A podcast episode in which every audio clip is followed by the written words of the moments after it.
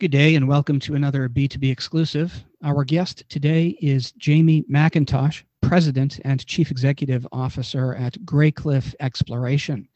Graycliff trades on the CSE under the ticker GRAY and over-the-counter symbol GRYCF. Good morning, Jamie. Thank you for joining us on B2B Interviews. Hey, Todd. Welcome to be here. Jamie, I thought you might begin with a brief introduction and overview of the company's projects and present operations. Yeah, so we're a fairly nascent company. We went public a year ago in August, and we have two projects. Our initial project, the Shakespeare Gold Project, is exploring for high-grade gold in the shadow of a historical headframe. And more recently, we picked up the Baldwin Project, which we believe has very similar geology to the Shakespeare project and is within driving distance of Shakespeare. Well, this is certainly an exciting time for the company. Expand a bit more, if you would, on these core projects and give us a better sense for where you are today in terms of exploration, studies, drilling, resources, etc. So the main project, the Shakespeare project, and the Baldwin project, which is located slightly to the southwest of it, are both located about 80 kilometers west of Sudbury. It's very exciting. You can drive to it on the Trans Canada, and then it's a simple less than 10K drive in from the Trans Canada, which means we have water and power at site. The Shakespeare property is 1,025 hectares of contiguous prospective ground. That includes one crown patented lease and two crown leases and about over 40 mineral claims. The Shakespeare, we went after it because it was a brownfield site. There was a mine in operation for 4 years. They mined it by hand, and they produced 2,900 ounces of gold from 6 underground areas, all extremely high grade. So we've done a bunch of work in that area. We continue to drill. As a matter of fact, we put a drill result out this morning from hole 9. And in that, we talked about the fact that the cross-section that we showed in the press release this morning was 50 meters wide and covered off not only some drilling that we did in 2020, but also the hole 8 and hole 9 from 2021. So we've now completed an extensive amount of drilling in that area. And, you know, when you look at these, you can see that most of the new holes we're finding are below the old workings from the original mine. One of the things that we really like about it is that we're getting solid widths. So in drill hole 9, we had 16 meters of an average of over 13 grams per ton. You know, that did include some sections that were quite significant, including 0.6 of a meter of 267 grams. And one of the things I really quite impressed is we continue to find new areas of gold in and around the shadow of the original headframe.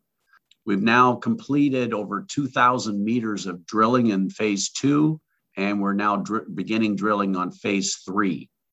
So we've got a lot more work to do. We've got a lot of assays at the lab, and we're quite encouraged by the fact that you've got extended areas of mineralization with strong grades throughout the drilling we found. A lot of the core we're seeing in phase 2 looks very similar, and that's extremely encouraging. And the higher grade zone, mineralized zones, are flanked by lower grades that we will end up, if you know, in the future, it will be a potential mining scenario. That stuff will all be taken out, which is why we're quite comfortable talking about the fact that it's a 16-meter wide section. Last year, when we originally started, it looked like 2 zones. It now looks like 1 continuous zone. So there's a lot of work to be done. Some of the numbers we got in last year's drilling, which was about 1,300 meters over 7 holes. We had some 5.5 grams and over 4.6 meters. We had 5.4 grams over 5 meters. We had 8.6 grams over 5 meters. So we're getting very continuous and regular mineralization throughout this area. As I mentioned before, in hole 8, we had We also had good results, very similar to hole 9, 16 meters of 16.4 grams at a depth of 89 meters. So we're getting some pretty spectacular results. And it's now on the cross sections, it's in excess of 50 meters wide. So we have more work to do. By the time we're completed phase 3, we'll have close to 5,000 meters of drilling. And most of those holes are in the 150 to 200 meters length.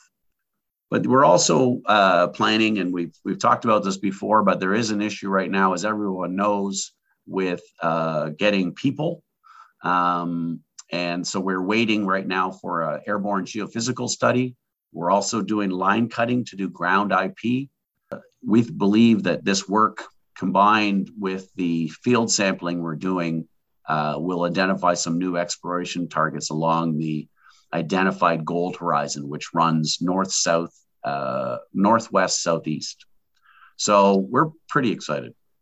Indeed. Well, this is certainly very intriguing, and it seems as though the company is certainly well positioned in terms of infrastructure. How is the company, in fact, positioned in terms of strategic or joint venture partners, and will you look to M&A activities moving forward in the near to midterm? Most likely not. We're still extremely well funded, and we have enough money to complete the 2022 exploration program.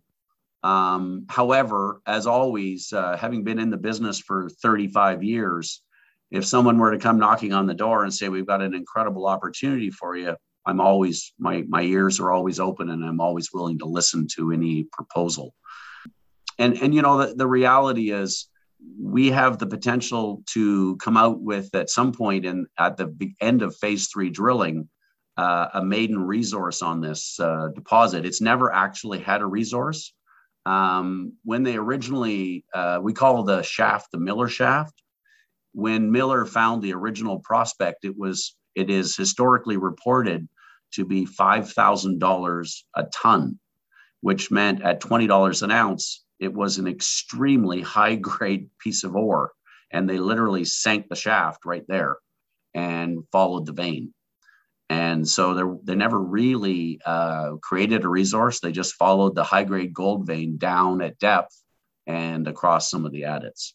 So we're quite excited about the prospect of not only completing this 3D model, which is underway, but also potentially generating a maiden resource.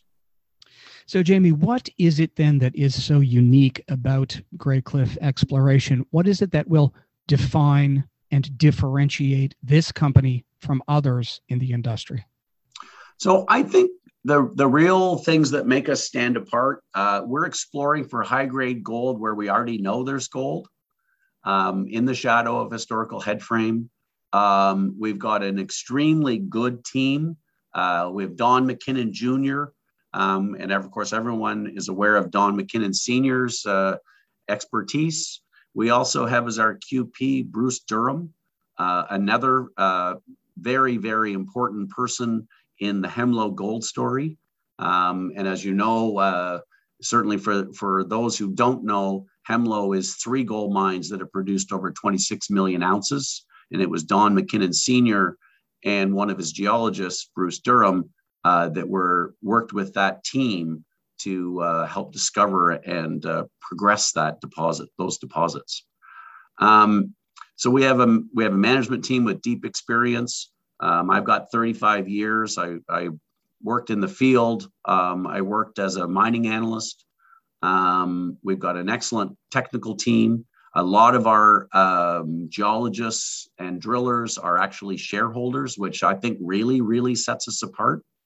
We have a tight capital structure. We've got 25 million shares out, and between management insiders and strategic shareholders, that probably covers about 40% of that 25 million. So it's an interesting combo. We've got a second project, which is always good, which was originally only explored for uranium, and the drill core, the historical drill core, results look very similar to some of the ore we have on Shakespeare. So the Baldwin Project, we have a lot of work to do, but we're quite excited. So we potentially, if things continue to go well, could have the makings of a new Ontario gold camp. So briefly in closing, let's recap, if you would leave us with a few quick bullets here. Why should investors consider a long-term position in Graycliff Exploration? I think we're like a lot of juniors right now, we're highly undervalued. I think, the last financing we did was at 50 and then at 60. And we certainly won't be doing any new financings until we're well in excess of 75, or we hope not to have to do it till we're back up to around 75 or 80 cents. And we've got an excellent stream coming for the next 3 months of drill results. And on top of that, we'll have the results of the 3D modeling, the airborne geophysics, the ground geophysics, further sampling. And I believe we'll find numerous targets to the northwest and to the southeast of the shaft where we're currently exploring. So we have in total, with the Baldwin and Shakespeare, we have basically 2,500 hectares, and it's all very prospective ground. Well, that is certainly a very exciting story. Jamie, it was a pleasure speaking with you today. Thank you for joining us on B2B Interviews. Thank you very much, Todd. I appreciate the time. Our guest today has been Jamie McIntosh, President and Chief Executive Officer at Graycliff Exploration. Graycliff trades on the CSE under the ticker GRAY and over-the-counter symbol GRYCF.